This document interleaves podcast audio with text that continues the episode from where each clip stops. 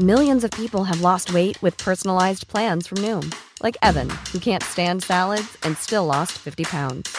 Salads, generally, for most people, are the easy button, right? For me, that wasn't an option. I never really was a salad guy. That's just not who I am. But Noom worked for me. Get your personalized plan today at Noom.com. Real Noom user compensated to provide their story. In four weeks, the typical Noom user can expect to lose one to two pounds per week. Individual results may vary.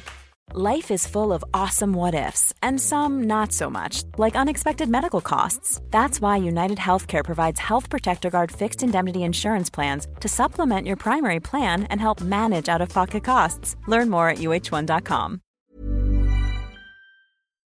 Salute e salve, benvenuti alla Storia d'Italia, episodio 150, la prima fitna. Come anticipato questo episodio è l'episodio Premium 6 che viene rilasciato oggi per tutti gli ascoltatori. In un certo senso è la prima parte di un doppio episodio, la cui conclusione è ora narrata nell'episodio Premium 7, la nascita dell'Islam. Prima di tutto vorrei ringraziare i più di 400 sostenitori su Patreon, Typee, YouTube e sul mio sito italiastoria.com. Grazie per quello che fate ogni mese per me. Ne approfitto per annunciarvi che ci siamo quasi. Ho messo in moto la macchina che mi porterà a dipendere solo dal podcast. Ho aperto la partita IVA necessaria nella vita da indipendente. Mia moglie è passata a tempo pieno. Sto tagliando i costi extra che sono tagliabili nella prospettiva miei di guadagnare un po' meno nel 2024. Ma non importa perché questa è la strada che ho scelto per me e questa è la strada che spero vorrete percorrere insieme a me. Se volete contribuire in qualche modo a questo folle progetto, potete anche dare un contributo una tantum al podcast e aiutarmi per le prossime spese. Basta andare su italiastoria.com sotto sostenere il podcast per vedere come fare. Si può inviare un bonifico, fare una donazione una tantum su PayPal o perfino una donazione una tantum su Typee. Chi di voi invece vuole diventare mecenate, editore produttore di Storia d'Italia può pensare ad un contributo mensile. Sapete come fare, sapete cosa si ottiene ovvero tutte le puntate in anteprima e senza pubblicità, accesso prioritario alle gite e riunioni, la chat su Telegram che è una delle mie grandi ragioni di vanto, ma è non grazie a me, ma a chi vi partecipa e che condivide sempre delle cose meravigliose. Oltre a questo si ha diritto alla citazione nel podcast e per determinati livelli perfino una cartolina, una maglietta, un libro spedito a casa. Ma se non potete supportare il podcast, non preoccupatevi. Questo progetto è e rimarrà per sempre gratuito, disponibile per chiunque, anche per i ragazzi che studiano e sognano di altre epoche, anche per chi non riesce ad arrivare a fine mese e trova in queste storie uno svago. Per non parlare anche e soprattutto dei tanti che mi hanno scritto dicendo che, in qualche momento buio della loro vita, il podcast è stata come un'ancora di sostegno. Io e tutte le 400 persone più che producono il podcast con me lo facciamo anche e soprattutto per voi. Grazie di cuore per l'ascolto e ora parliamo di Muawiyah e della prima guerra civile araba.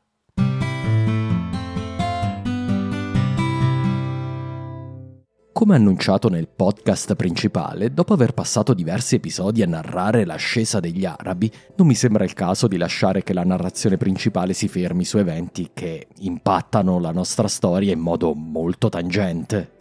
Eppure, come nel caso di Fredegunda e Brunilde, penso che in questa storia ci siano degli elementi importanti non solo per capire i secoli futuri, ma anche il nostro presente. Perché il califfato abbandonò l'Arabia e si trasferì nel cuore di quello che era stato l'impero romano? A cosa si deve lo scisma tra sciiti e sunniti? In che modo questa vicenda che sto per narrarvi porta alla costruzione di uno Stato arabo molto più solido e imperiale e allo stesso tempo meno confessionale, più tradizionale nel modo in cui esercita il potere? Sono domande importanti. Per rispondere occorre narrare una storia per certi versi inevitabile, quella della prima guerra civile dei credenti. L'enorme e strabiliante successo dell'avanzata araba aveva creato tutti gli incentivi possibili per andare d'accordo. Fiumi d'oro si erano riversati su tutti.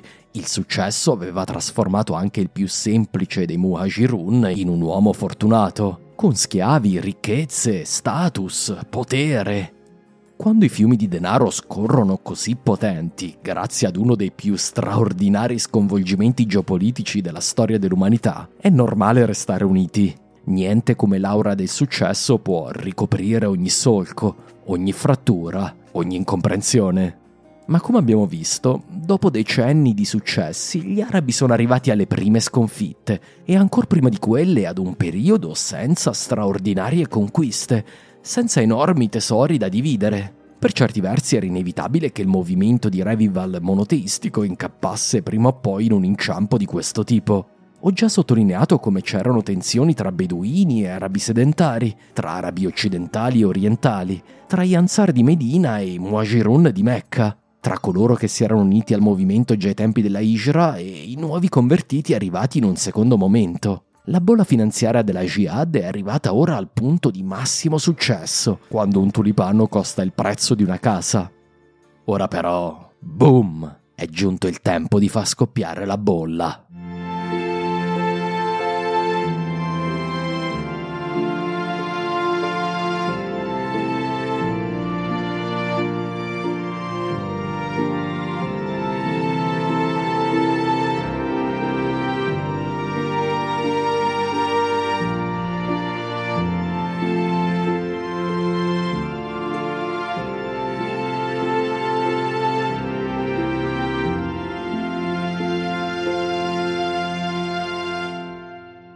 Fitna, nell'arabo del Quran, vuol dire tentazione, la tentazione di perseguire il proprio interesse personale non quello della Umma, di farsi corrompere dalle lusinghe del mondo, che distraggono dal cammino di Dio.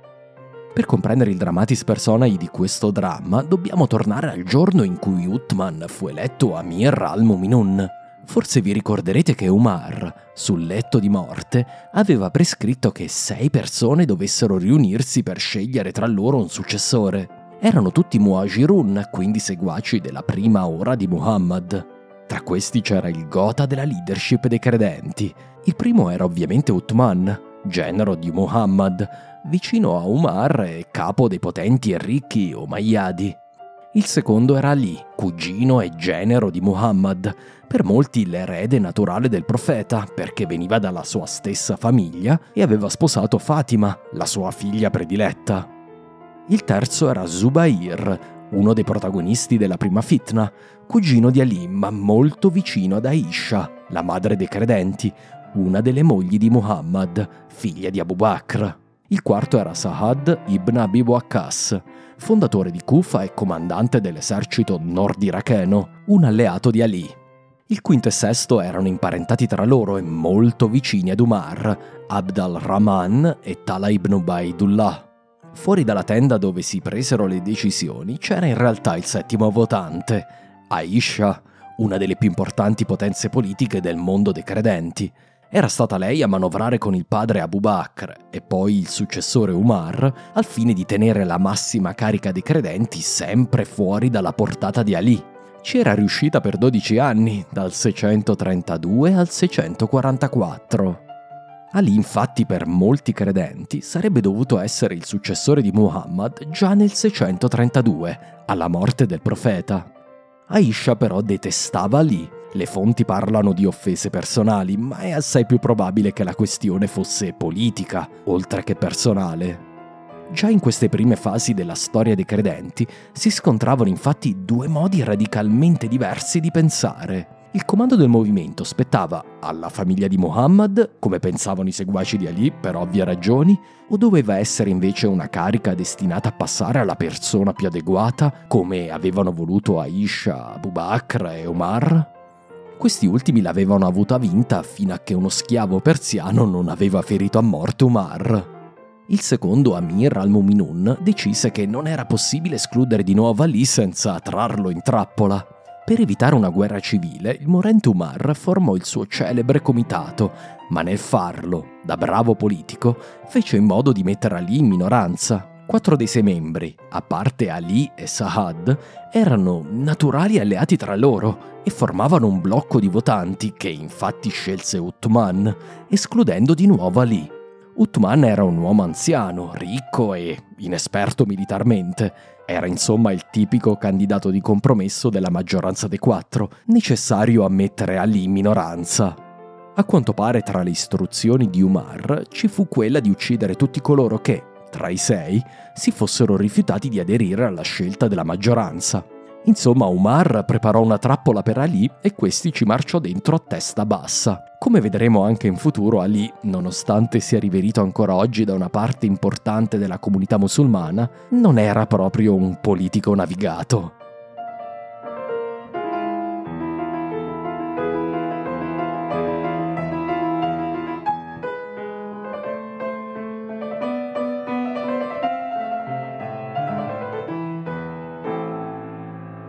Sotto Ottoman i credenti continuarono apparentemente nei loro successi, come abbiamo visto. L'ultimo sovrano sasanide fu braccato e ucciso, gli altopiani ad est dell'Iran invasi. Muawiyah, parente di Uthman, ebbe grandi successi nel costruire ed equipaggiare la grande flotta che sconfisse i romani nella battaglia degli alberi, anche se la stessa flotta finì distrutta nel 655 di fronte alle mura di Costantinopoli. Nonostante questi successi, Uthman era già diventato una figura molto controversa nel mondo dei credenti, e questo perché, in definitiva, si trattava di un Amir al-Muminun molto diverso da Abu Bakr e Umar, e che regnava in condizioni nuove. Va detto innanzitutto che la bolla finanziaria della jihad era sul punto di scoppiare. Negli anni 50 del secolo i credenti dovettero iniziare ad allontanarsi molto di più dai loro ansar, le grandi città di guarnigione, per lanciare raid e missioni di conquista, e le aree saccheggiate e conquistate non erano più la ricca Siria o l'Iraq o il ricchissimo Egitto, ma desolati altipiani battuti dal vento e dal sole. Il flusso costante di bottino iniziò a diminuire in contemporanea, attratti dalla prospettiva di diventare ricchi e potenti in poco tempo, in Arabia si era sviluppata una vera e propria corsa all'oro. I primi Muajirun avevano corso davvero enormi rischi per conquistare il Medio Oriente ed erano stati animati, penso, da una fede veramente granitica. In compenso avevano ottenuto anche immensi guadagni. Quando la notizia di tutto questo giunse in Arabia, molti altri si misero in cammino verso nord per fare la Hijra, la migrazione, e unirsi ai Muajirun. Diversi saranno stati anche animati da una pura fede, ma molti lo fecero anche e soprattutto per interesse personale. E comunque le due cose andavano sempre assieme e non erano incompatibili nella mentalità araba. Come in ogni corsa all'oro che si rispetti, come in ogni bolla finanziaria di ogni tempo, i nuovi arrivati furono attratti dalla prospettiva di diventare ricchi facilmente, imitando i loro predecessori. Compra il bitcoin a 40.000 dollari, io l'ho comprato a 10.000 e sono diventato ricco. Ma appunto il flusso di bottino iniziò a scendere proprio mentre si ingrossavano le file dei Muajirun. Improvvisamente ci fu molto meno grano da beccare e molti più uccelli più investitori, ritorni più bassi. Prima o poi si giunge al punto in cui il bottino raccolto non basta più per accontentare tutti. Un'altra questione che divise il mondo dei credenti al tempo di Uthman fu il ruolo da dare al nascente stato dei credenti. Uthman, a differenza di Umar, era un forte proponente di uno stato accentratore dotato dei mezzi finanziari per poter funzionare. Molti Muajirun erano di pensiero opposto, volevano dividersi le terre conquistate tra loro e vivere da nababbi grazie all'affitto che i contadini siriani, egiziani e iracheni avrebbero pagato direttamente nelle loro tasche. Ottoman voleva invece tassare i contadini, raccogliere le tasse in un fisco centrale e usare queste risorse per pagare i Muajirun, in sostanza costruendo un sistema simile a quello di un impero romano. Molti Muajirun avevano idee diverse, un concetto più da razziatore beduino e meno da soldato dell'impero romano. Insomma, il solito conflitto tra liberisti e statalisti. C'erano poi questioni politiche e personali. Uttuman era legittimamente preoccupato per il potere accumulato dai grandi conquistadores, per esempio come Amr ibn al-Akas in Egitto. Le varie regioni dell'impero arabo erano per ora governate da potentissimi viceré, spesso in pieno controllo di immensi eserciti. Per ridurre il rischio di ribellioni, Uthman decise di sostituirli con uomini a lui fedeli. Settimio Severo o Diocleziano avrebbero invece diviso i comandi in comandi più piccoli, ma gli arabi non erano ancora arrivati a questo punto. La Siria non era un problema per Uthman, lì c'era il suo parente Muawiyah, che fu ovviamente confermato, ma tutti gli altri comandanti regionali furono sostituiti. Se i nuovi arrivati fossero stati uomini competenti, con una specchiata carriera nelle file dell'esercito del califfato, forse questo evidente tentativo di occupare il potere sarebbe passato inosservato. Ma Ottoman decise invece di promuovere con uno sfacciato nepotismo i membri del suo clan Umayyad. Come abbiamo visto, questa politica non fu senza rischi. La sostituzione di Amr in Egitto aiutò i romani nella loro invasione egiziana e Ottoman fu costretto a richiamarlo, salvo poi privarlo nuovamente del comando egiziano nel 655, una decisione che contribuirà a precipitare la prima fitna, perché Amr non aveva nessuna intenzione di farsi da parte. Poi c'era la questione dei Medinesi, che ho già citato. Medina era la capitale della comunità dei credenti, eppure gli aiutanti medinesi erano stati tagliati fuori da ogni decisione politica ai tempi di Uthman, e molti di loro iniziarono a pensare che il grosso dei vantaggi finanziari derivati dalla straordinaria conquista della mezzaluna fertile erano imbottigliati da una ristretta cricca di profittatori. I medinesi vivevano nella capitale dell'impero, non avrebbero dovuto ricevere una quota rilevante del bottino? Eppure le tensioni tra ottomane e la casta di arabi che dominava il mondo non riguardavano solo questioni politiche, finanziarie, pratiche. Come sempre nella comunità dei credenti, la condotta religiosa era comunque importante. L'Amir al-Muminun era il leader di una comunità religiosa e come tale si doveva comportare, almeno nella mentalità dei più.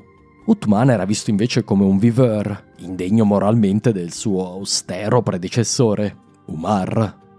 Non solo, Uthman era un viveur con tendenze accentratrici in materia di religione. Molto probabilmente sotto Uthman che fu prodotto il testo principale del Quran, da distribuire in tutte le province dell'immenso impero. Nel corso dei decenni il Quran era stato già messo per iscritto, ma con notevoli varianti da una città guarnigione all'altra. Era iniziato un processo di lenta differenziazione tra gli usi e le pratiche religiose a Kufa, Basra, Fustat e in Siria. Uthman deve aver compreso il rischio. Se voleva continuare a dominare su una Umma che fosse unita, senza eresie e conflitti religiosi, occorreva standardizzare la parola di Muhammad un po' come Costantino aveva standardizzato la religione cristiana.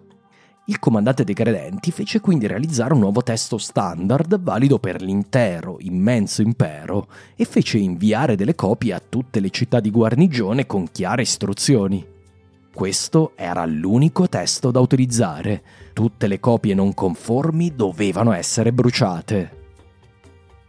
L'eco dell'intervento di Uthman riverbera ancora oggi perché è il suo testo che finì per diventare canonico, un po' come la Bibbia latina di San Girolamo nel IV secolo, al punto che la versione oggi ufficiale è rimasta da allora pressoché immutata. Eppure gli storici del Quran hanno sempre saputo che c'erano versioni differenti, spesso dure a morire.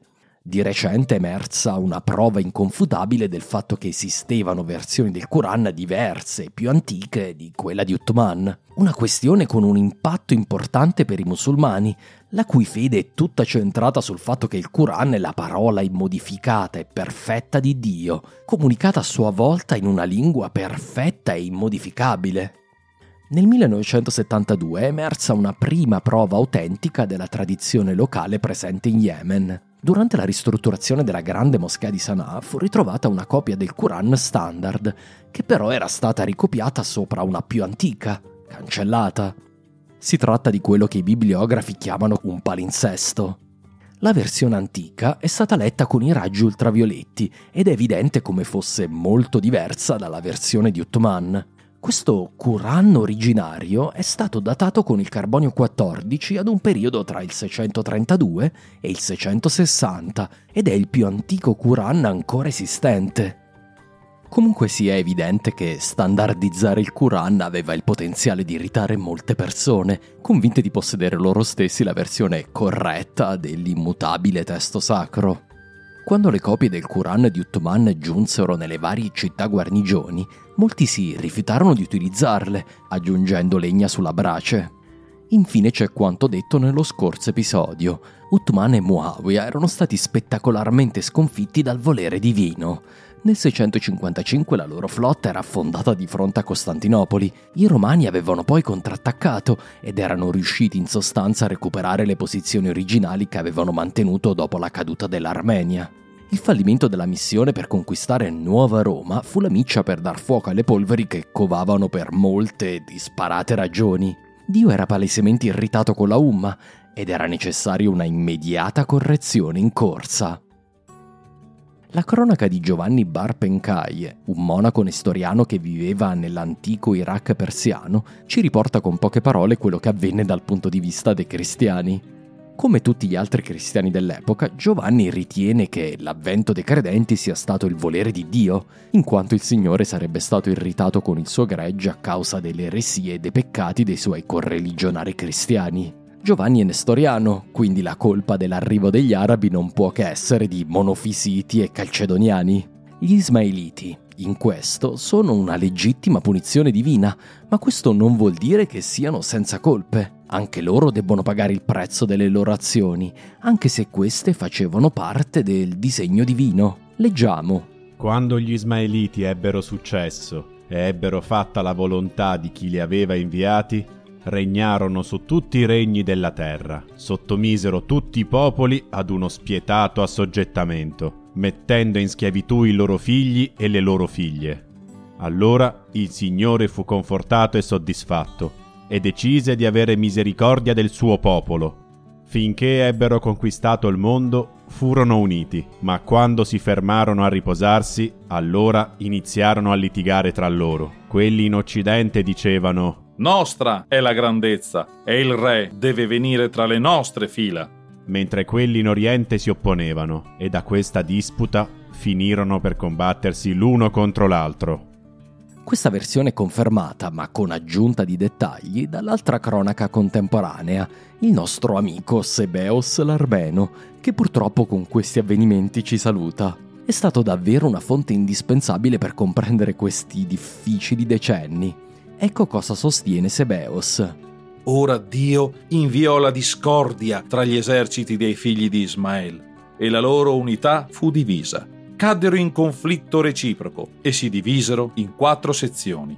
Una parte era composta da quelli in direzione dell'India, una parte quelli che occuparono la Siria ed il nord, una parte quelli in Egitto e nelle regioni del Tetalc, una parte nel territorio degli Arabi cominciarono a combattere l'uno contro l'altro e ad uccidersi a vicenda, con enorme strage. L'esercito in Egitto e quello nell'area degli Arabi uccisero il proprio re, saccheggiarono una moltitudine di tesori e insediarono un altro sovrano.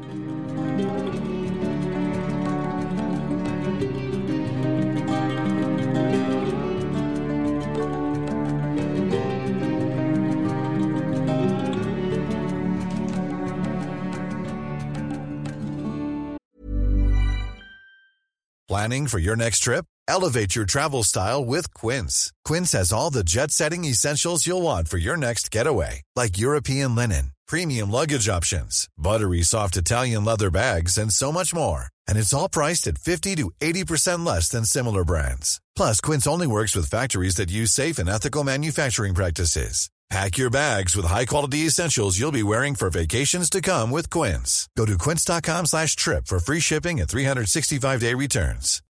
Millions of people have lost weight with personalized plans from Noom. Like Evan, who can't stand salads and still lost 50 pounds.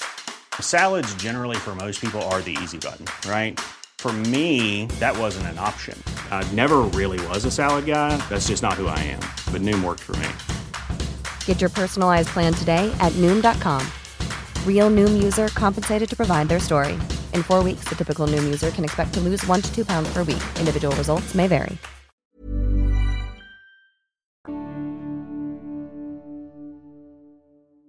Non c'è da stupirsi che le prime aree a dare segnali di ribellione, a fine 655, furono l'Egitto che era stato di Amr e l'Iraq del suo alleato Sahad l'Egitto ebbe un ruolo particolarmente importante.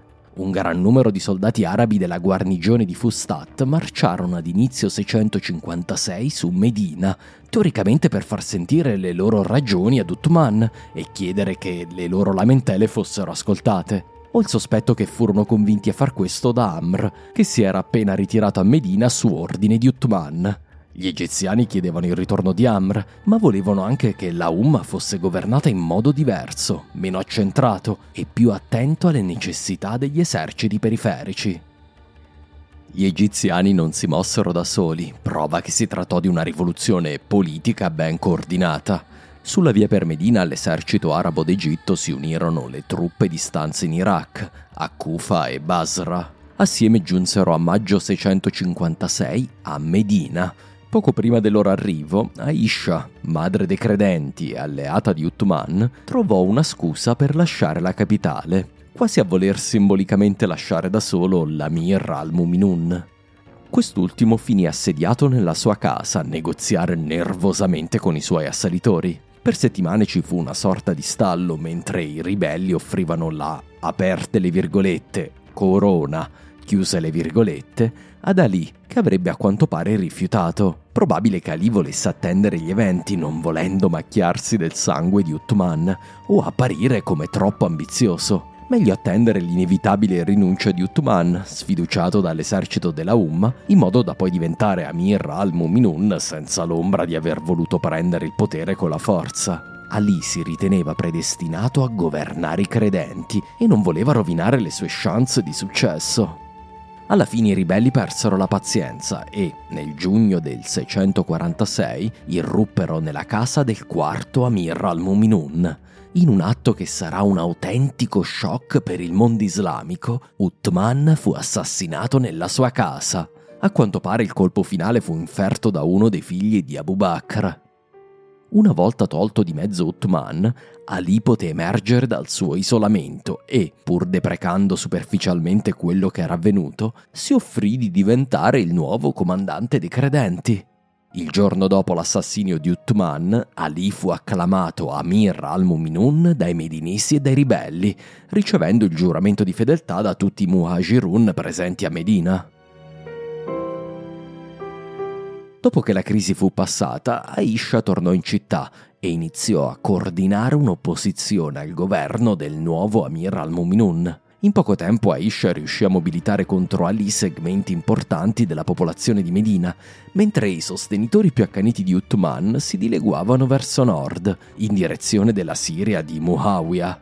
Ali aveva antagonizzato la vecchia guardia di Uthman decidendo di sostituire immediatamente gli uomini del vecchio regime. Una mossa forse prematura, fatta prima di avere il tempo di consolidare il potere, segno di quanto Ali fosse davvero un politico principiante. A ottobre del 656 Aisha e il suo principale alleato militare, Zubair, decisero di abbandonare Medina e recarsi a Basra, Bassora, una città dove evidentemente avevano importanti appoggi. Qui combatterono con il governatore inviato da lì e lo rovesciarono, prendendo il controllo dell'esercito dell'Iraq meridionale. Nel frattempo a Medina la situazione politica era sempre più incandescente, forse per mezzo delle macchinazioni di Aisha. Ali non ottenne nessun rinforzo o aiuto militare dalla Siria, senza appigli per ora per prendere il potere, ma deciso a non riconoscere Ali, Muawiyah si teneva in disparte dalla lotta, attendendo il suo momento. La reazione di Ali fu di abbandonare la capitale, dove non metterà mai più piede. Ali si recò invece a Kufa, nell'Iraq centrale, quella che da allora divenne la sua base principale. Non dubito che se Ali avesse vinto la guerra civile, Kufa sarebbe diventata la nuova capitale dei credenti, indirizzando il destino della Umma verso il mondo ex sasanide e lontano da quello romano.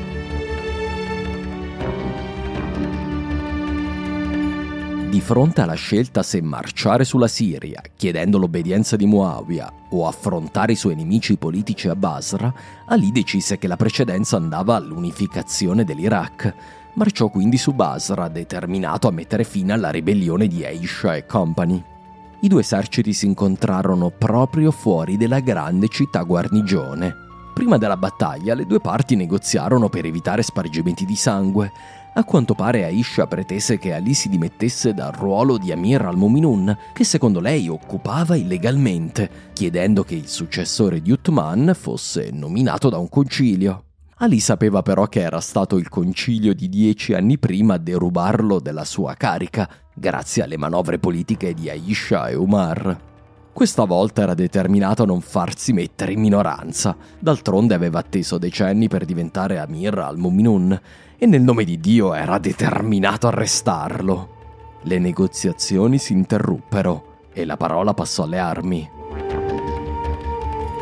La prima grande battaglia della guerra civile è chiamata la battaglia del cammello, perché gli scontri più accesi furono attorno ad un cammello rosso che portava le insegne di Aisha e sul quale Aisha guidò la battaglia dall'interno di un palanchino corazzato. Immaginatevi una sorta di gabbia di ferro sopra un cammello. Che forte questa Aisha, pure generale. Notate come i Muajirun dell'epoca non avessero alcun problema a farsi guidare da una donna, anche se una donna così speciale ma i numeri erano a favore di Ali, che riuscì ad ottenere la vittoria.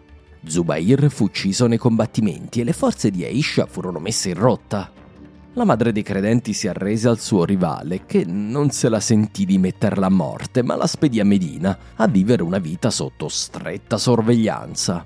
Alcuni reparti dell'esercito di Aisha si rifugiarono verso la Siria e la protezione di Muawiyah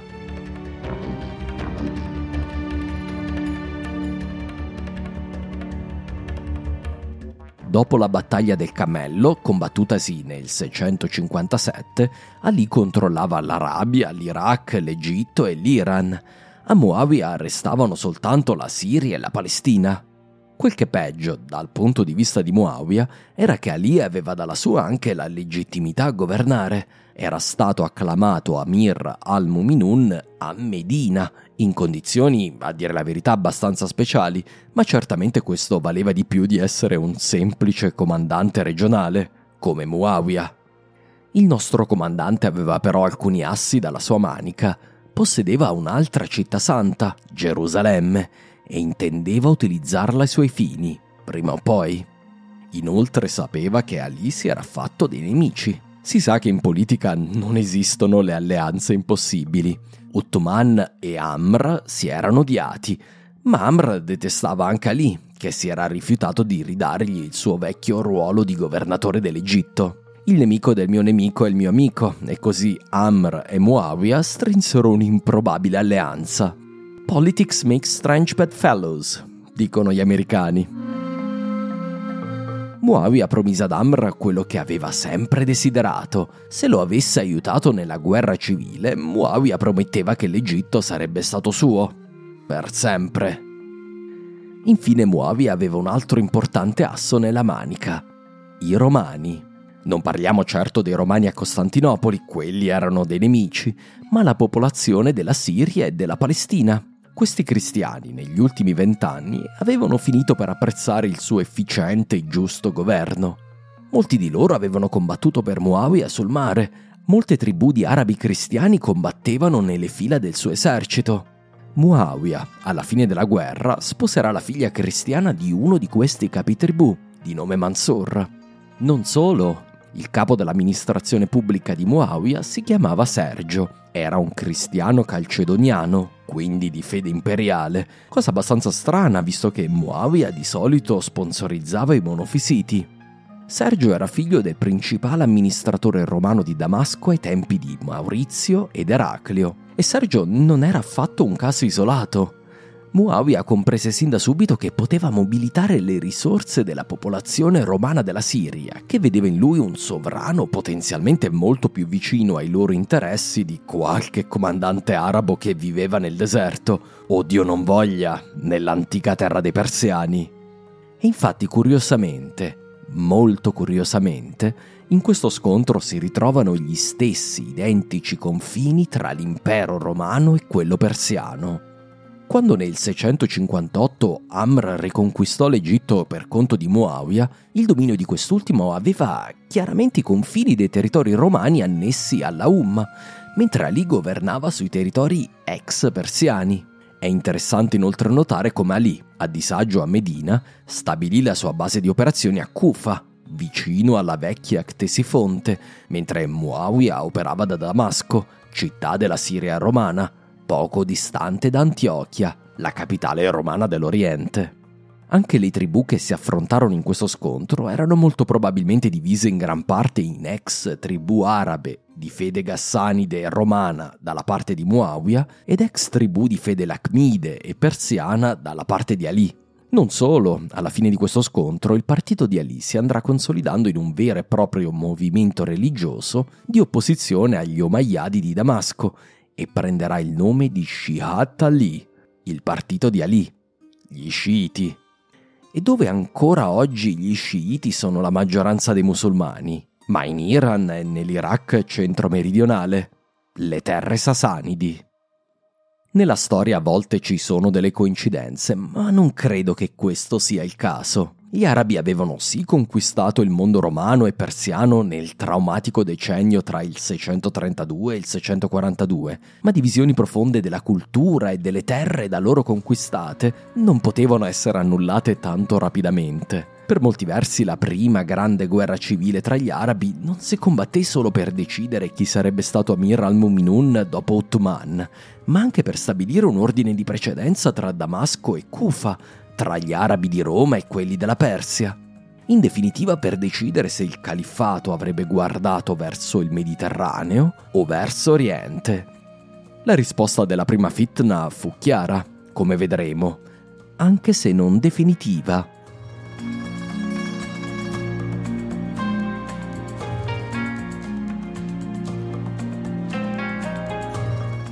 Ad inizio 657 Muawiyah si preparò alla guerra sia inaugurando il suo accordo con Amr, sia inviando messaggeri a Costantinopoli, da Costante II, offrendo una vantaggiosa tregua all'imperatore.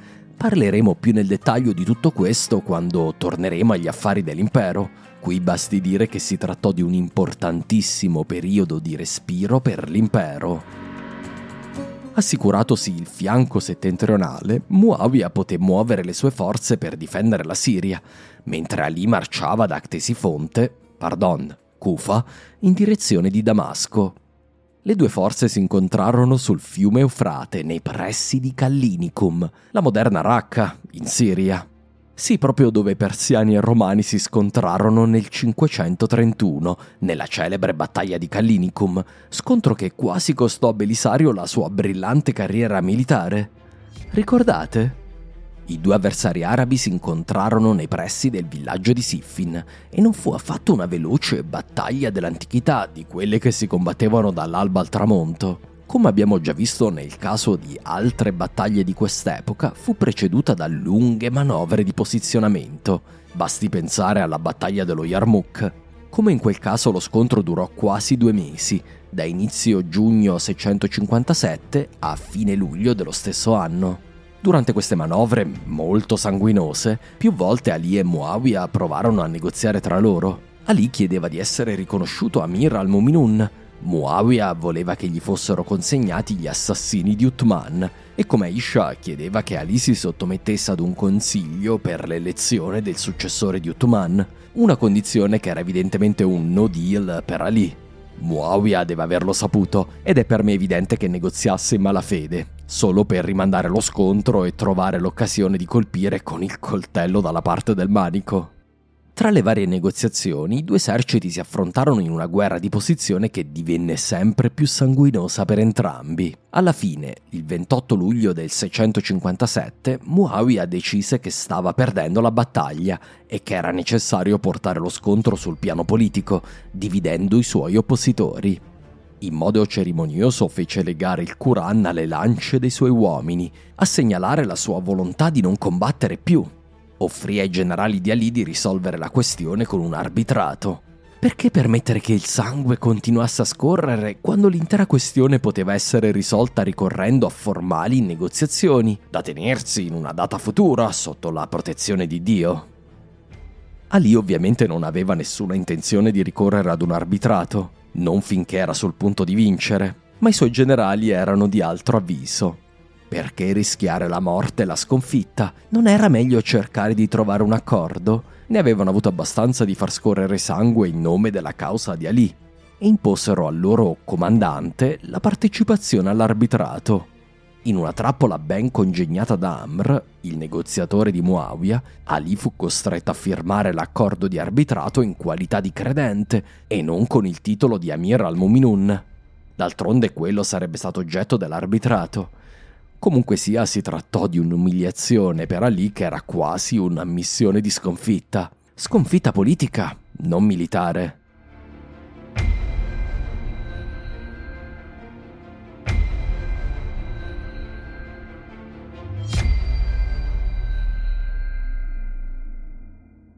Ali affrontò l'arbitrato, quando gli fu imposto, con la solita ingenuità.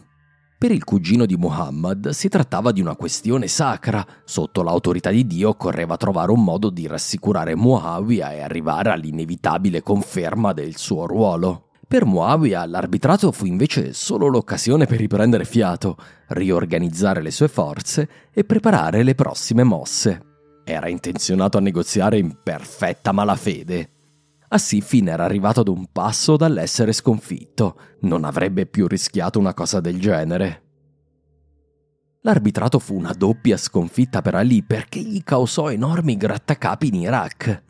Un'importante fazione dei suoi seguaci, minoritaria ma violenta, era assolutamente contraria ad ogni cedimento nei confronti degli Omayyadi, considerati indegni tiranni e profittatori, devianti dal sentiero che Muhammad aveva tracciato. Tra questi fondamentalisti c'erano molti di coloro che avevano congiurato per uccidere Uthman e che pensavano che questo assassinio fosse stato giustificato da Dio. Temevano che un accordo tra Ali e Muawiyah sarebbe stato fatto inevitabilmente sulla loro testa e avrebbe richiesto, letteralmente, la loro testa. D'altronde Muawiyah era determinato a vendicarsi di chi aveva ucciso Uthman, cioè loro. Alla fine i dissidenti decisero di fondare un nuovo partito avverso sia ad Ali che a Muawiyah. Quest'ultimo era chiaramente un apostata, ma lì si era dimostrato debole e imbelle quando aveva rifiutato di sottomettere se stesso e la sua causa all'ordalia del giudizio di Dio, ovvero al sangue della battaglia, affidandosi invece all'arbitrato e alla legge degli uomini. Cos'erano diventati i credenti degli avvocati romani? Era Dio a scegliere l'Amir al-Muminun. Se Ali non si sottometteva al giudizio di Dio, allora non era un vero comandante dei credenti. Il giudizio spetta solo a Dio, divenne il loro motto, credo e grido di battaglia. Un credo che non riguardava solo la scelta dell'Amir al-Muminun, ma in generale la salvezza eterna. Questo partito prese il nome di Carigita. Si trattava di un movimento fortemente pistico e papuerista che credeva che la salvezza spettasse ai poveri e agli asceti, alle persone rette e pie, e che a guidare la Umma dovesse essere l'uomo più santo, non il più ricco e potente, come voleva il real politico Muawiyah, o più vicino alla famiglia di Muhammad, come voleva lì. I carigiti abbandonarono Kufa in modo polemico e costruirono una nuova città guarnigione sulla sponda iraniana del Tigri. Qui elessero un Amir al-Muminun in opposizione ad Ali, proprio mentre questi era impegnato nelle difficili negoziazioni con Muawiyah. I carigiti seguivano i dettami di Muhammad alla lettera e trovavano fortemente disdicevole qualunque minima deviazione dall'originale obiettivo della comunità dei credenti. Erano o non erano stati fondati con lo scopo di preparare il mondo all'arrivo imminente degli ultimi giorni?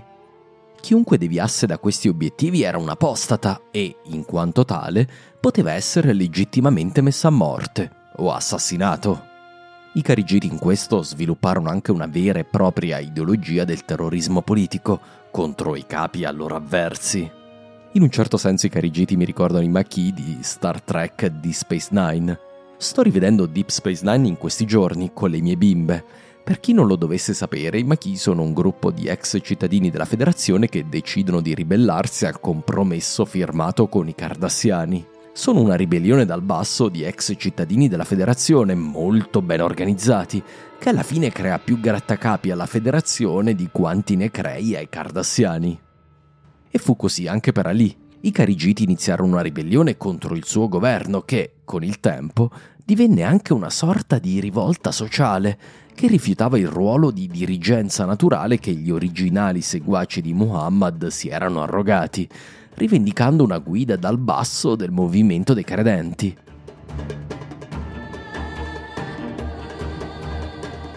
Nel frattempo Muawiyah tesseva la sua tela il comandante della Siria non si era mai fatto nominare Amir al-Muminun nel 556 o 557, non aveva avuto abbastanza supporto per poterlo fare, ma nel 558 utilizzò il tempo addizionale concessogli dalla lunga e macchinosa procedura arbitrale per consolidare la sua posizione e prepararsi a gettare il cappello nel ring. Nel frattempo l'arbitrato andava avanti. I due arbitri erano Amr per conto di Muawiyah e Al-Carneade per Ali. Gli arbitri si incontrarono per due intense sessioni e il procedimento durò probabilmente fino alla metà di aprile del 658. A Dumata Jandal gli arbitri giunsero a concordare che Uthman era stato ucciso ingiustamente e che Muawiyah aveva quindi il diritto di vendicarsi contro gli assassini di quest'ultimo. Una vittoria politica per Muawiyah perché rafforzò il sostegno dei siriani al loro capo e indebolì la posizione di Ali, che molti vedevano come corresponsabile della morte di Uthman, anche se Al-Carneade contestò veemente qualunque coinvolgimento di Ali nella sua morte. Insomma, anche l'arbitro di Ali si dimostrò piuttosto ingenuo politicamente. Tutti questi eventi si riallacciarono assieme nella primavera del 658, a quella data Muawiyah era ormai convinto di avere le carte necessarie per vincere. Nella seconda seduta arbitrale il compito di Amr era uno solo, provocare Al-Carneade, e sì, è un gioco di parole, il suo nome è un altro, ma ho usato Carneade e l'ho modificato in versione araba. Dicevo provocare Al-Carneade fino alla rottura delle negoziazioni, cosa che prontamente avvenne. In contemporanea Ali si era impantanato a combattere i Carigiti, li affrontò in battaglia nei pressi del canale Narawan, nel luogo dove tre secoli prima Giuliano l'Apostata aveva ottenuto il suo ultimo successo contro Shapur II nella sua sfortunata spedizione persiana. Morirono migliaia tra i carigiti, ma i sopravvissuti si dispersero nel resto dell'Iraq, meditando vendetta. Ali divenne per i carigiti il peggiore degli apostati.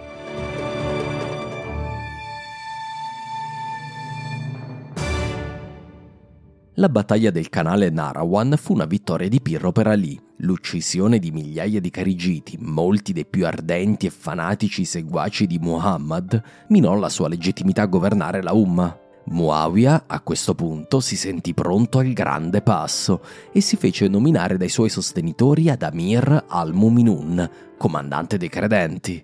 Le sue prime mosse furono inviare Amr a sottrarre l'Egitto ad Ali, cosa che prontamente avvenne, oltre che lanciare raid verso la Mesopotamia. Ali per tutto il 659 e il 660 si concentrò nel tentativo di sopprimere la rivolta carigita, in modo da avere un Iraq ben consolidato dal quale lanciare la sua ultima sfida a Muawiyah. Il problema era che, dopo la sconfitta nella battaglia campale, i carigiti avevano lanciato una sorta di guerriglia e campagna terroristica contro le forze di Ali, costringendo quest'ultimo a disperdere le sue forze nel tentativo di presidiare il territorio sotto il suo nominale controllo. Per chi come me ricorda benissimo gli anni più bui della seconda guerra del Golfo, tutto questo è certamente un déjà vu. Mentre Ali giocava al controterrorismo, un gioco che non consiglio a nessuno, Muawiyah ne approfittò per inviare un forte esercito in direzione dell'Arabia. Le fonti arabe sono di solito piuttosto ostili a Muawiyah e ai suoi successori, perché il grosso di quello che sopravvive della storiografia islamica viene dal periodo abbaside.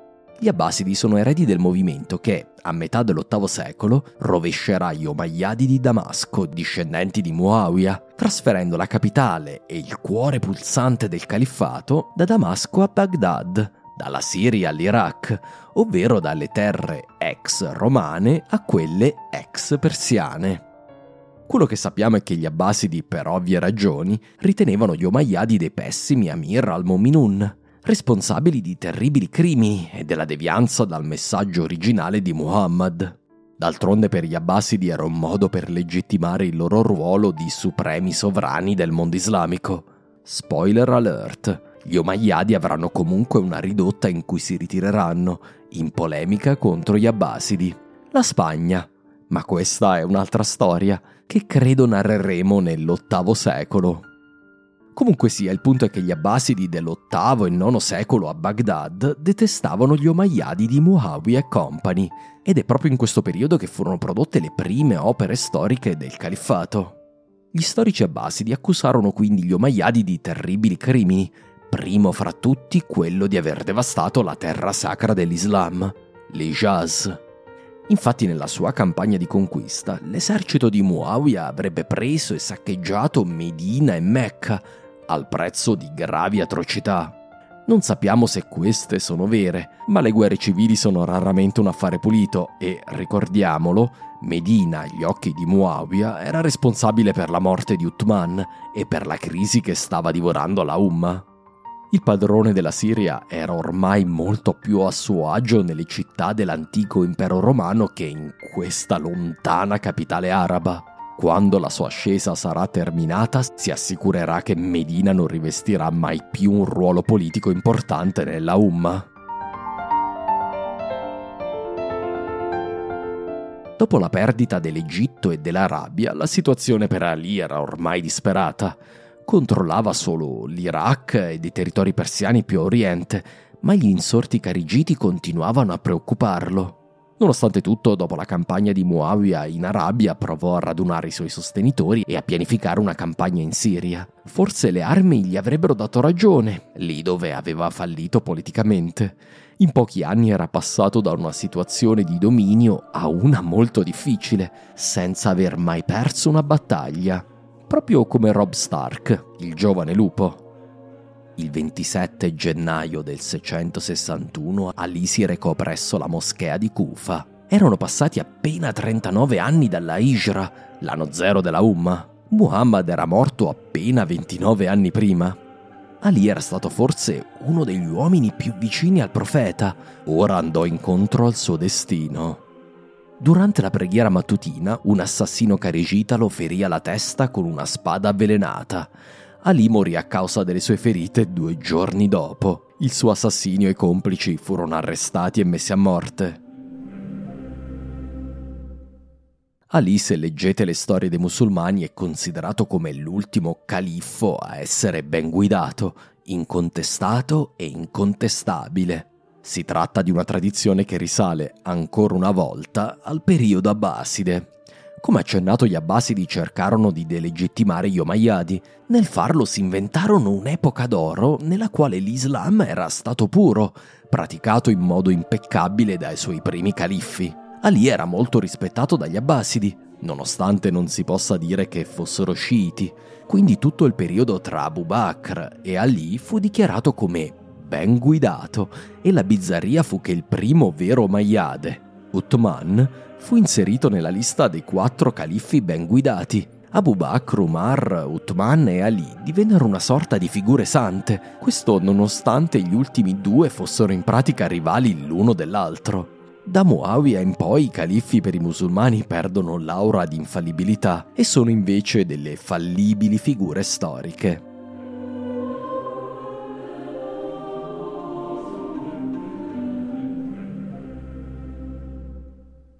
L'assassinio di Ali ovviamente ebbe enormi conseguenze per tutto l'Islam. Il partito di Ali non si rassegnò mai alla sua sconfitta da parte di Muawiyah e tornò a combattere i suoi successori nella seconda fitna, dove fu di nuovo sconfitto. A questo punto il partito di Ali iniziò a sviluppare una vera e propria teologia differenziata dalla maggioranza del mondo islamico, quelli che diverranno i sunniti, ma di questo ne riparleremo magari in un'altra puntata dedicata alla seconda fitna. La tradizione vuole che Ali fu sepolto, in gran segreto, nei pressi di quella che oggi è Najaf, una città nata e cresciuta attorno al suo mausoleo. La storia è che quando gli Abbasidi abbatterono la dinastia Omayyade dei discendenti di Muawiyah, il primo califfo abbaside, incoronato simbolicamente a Kufa, ritrovò la tomba di Ali, che era stato sepolto a pochi chilometri a sud-ovest di Kufa. Sulla sua tomba venne costruito un grande mausoleo con una cupola dorata, visibile da chilometri di distanza, la grande moschea di Ali. quarto califfo dell'Islam, capostipite del partito di Ali, gli sciiti. Di nuovo per chi come me ha vissuto i terribili anni della seconda guerra del Golfo, la maggior parte di voi credo, questi luoghi sono conosciuti. Najaf e Kufa sono il cuore del mondo sciita dell'Iraq. Gli sciiti sono la maggioranza della popolazione irachena centro-meridionale. Durante la guerra, intorno e dentro la moschea di Ali avvennero diversi fatti di sangue. Saddam cadde nel maggio del 2003. Il 29 agosto di quell'anno un'autobomba esplose davanti alla moschea di Ali, proprio mentre stavano terminando le principali preghiere del venerdì. Furono uccisi centinaia di sciiti, tra i quali il leader degli sciiti iracheni, l'influente Ayatollah Sayed Mohammed Bakir al-Hakim. Gli attentatori erano sunniti, seguaci di quel movimento che poi diverrà ISIS. Nella moschea ci furono altri attentati e fatti di sangue, come l'occupazione nel 2004 di Muqtada al-Sadr, un populista sciita, e un altro attentato sanguinario nel 2006. Tutto questo per dire come questa storia, lontana nel tempo, continui ad echeggiare fino ai nostri giorni.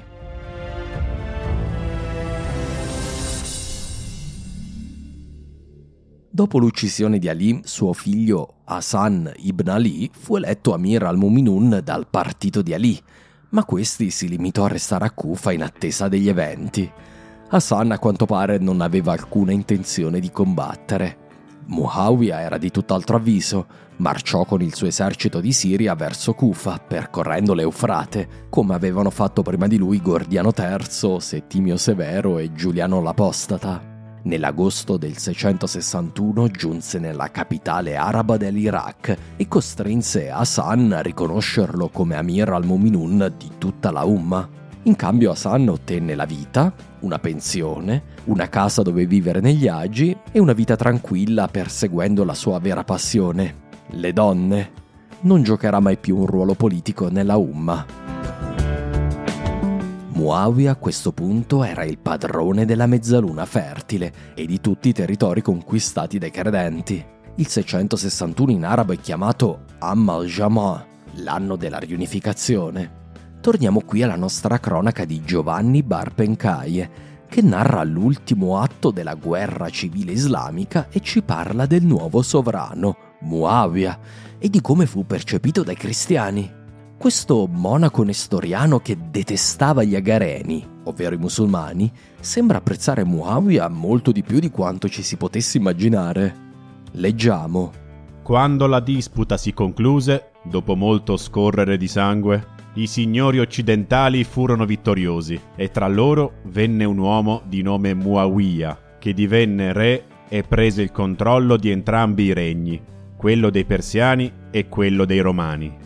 La giustizia fiorì sotto di lui e ci fu grande pace in tutte le regioni che controllava. Permise a tutti di vivere come voleva, inviando un ordine agli arabi di lasciare in pace tutti i cristiani e gli ordini monastici. Il fatto è che Muawiyah, che era certamente un credente nella parola di Muhammad, era ormai vissuto 20 anni nella terra dei Romani, circondato da cristiani, molti dei quali erano ormai amministratori a lui vicini.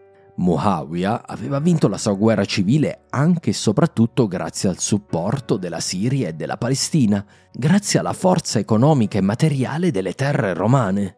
Muawiyah era arrivato al punto di conoscere a fondo i cristiani e le loro divisioni religiose. Una città che invece Muawiyah disprezzava e sospettava di infedeltà era la succitata Medina, ma in generale il sovrano Mayade aveva ormai poco interesse nell'intera Arabia. Cos'erano Medina e Mecca quando si poteva governare Antiochia, Alessandria e Damasco? Che importanza potevano avere queste polverose città del deserto di fronte all'ambizione un giorno di dominare il mondo dalle scintillanti sale della regina delle città, Costantinopoli? Che importanza religiosa poteva avere Medina quando nel suo dominio, in Palestina, c'era la città sacra per eccellenza al dio di Abramo, Gerusalemme? Muawiyah non si accontentò infatti di vincere militarmente e politicamente questa dura lotta. Aveva bisogno di legittimare il suo dominio con una grande cerimonia, nel luogo più importante di tutti, il Monte del Tempio, la casa di Abramo. Invece di scendere verso l'inutile e discreditata Medina, Muawiyah si fece acclamare sul monte del Tempio. Tutti gli arabi lo acclamarono lì a Mir al-Muminun, guida militare spirituale di tutti i Muhajirun. Lo fecero di fronte al primitivo e originale Tempio della Roccia. Gerusalemme, la Palestina erano la fonte della legittimità. L'Arabia era tornata ad essere periferia del mondo la sua centralità era durata appena 30 anni. Muawiyah però non voleva essere il sovrano solo dei credenti che seguivano Muhammad, ma di tutti i credenti nell'unico Dio. In onore dei suoi sudditi cristiani, dopo il Tempio decise di visitare i luoghi sacri tanto cari alla sua nuova moglie cristiana. Ecco cosa ci narra la cronaca maronita. Nel diciottesimo anno di Costante, molti nomadi si radunarono a Gerusalemme e fecero di Muawiyah il loro re. E allora lui salì fino al Golgota e pregò lì. Poi andò all'orto del Getsemani e scese giù fino alla tomba della Vergine Beata Maria, Madre di Dio, e pregò anche lì. Un ordine fu inviato in tutte le città e villaggi, in modo che Muawiyah fosse acclamato re e si facessero ovazioni in suo nome l'antica terra dei Romani aveva un nuovo imperatore che avrebbe protetto l'intero suo gregge.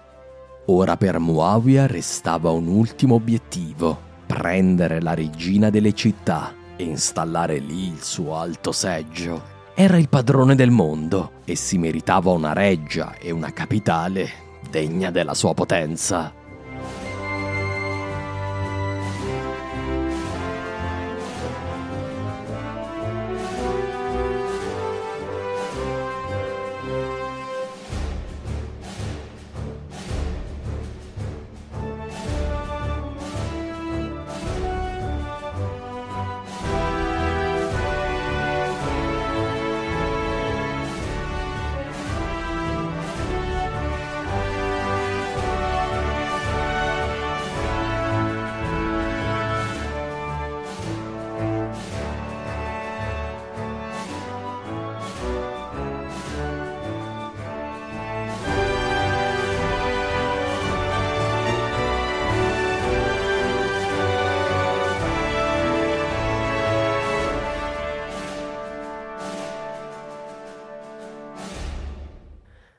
Grazie mille dell'ascolto, spero che questa puntata vi sia piaciuta. Se l'argomento vi interessa e solo se ne avete la possibilità, vi ricordo ancora di considerare la possibilità di sostenere il podcast. Anche un contributo una tantum qualifica per l'ascolto dell'episodio Premium 7, La nascita dell'Islam, che copre la seconda fitna e soprattutto le sue conseguenze sull'ideologia della nascente civiltà islamica. Se vorrete sostenermi andate su italiastoria.com sotto sostenere il podcast You Know the Drill. Il podcast torna tra due settimane con un episodio tutto dedicato al nuovo Giustiniano, secondo del suo nome. Vedrete che la sua è una storia che in un certo senso è lo sliding doors del primo Giustiniano. Alla prossima puntata!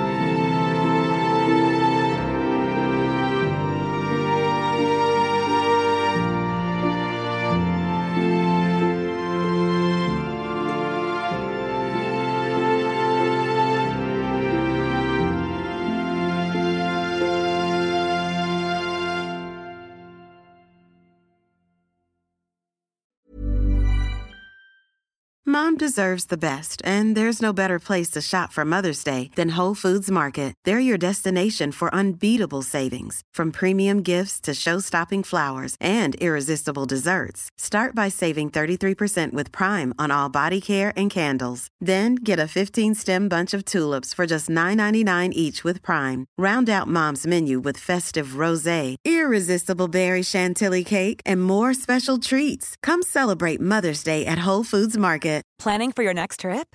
Elevate your travel style with Quince. Quince has all the jet setting essentials you'll want for your next getaway, like European linen, premium luggage options, buttery soft Italian leather bags, and so much more.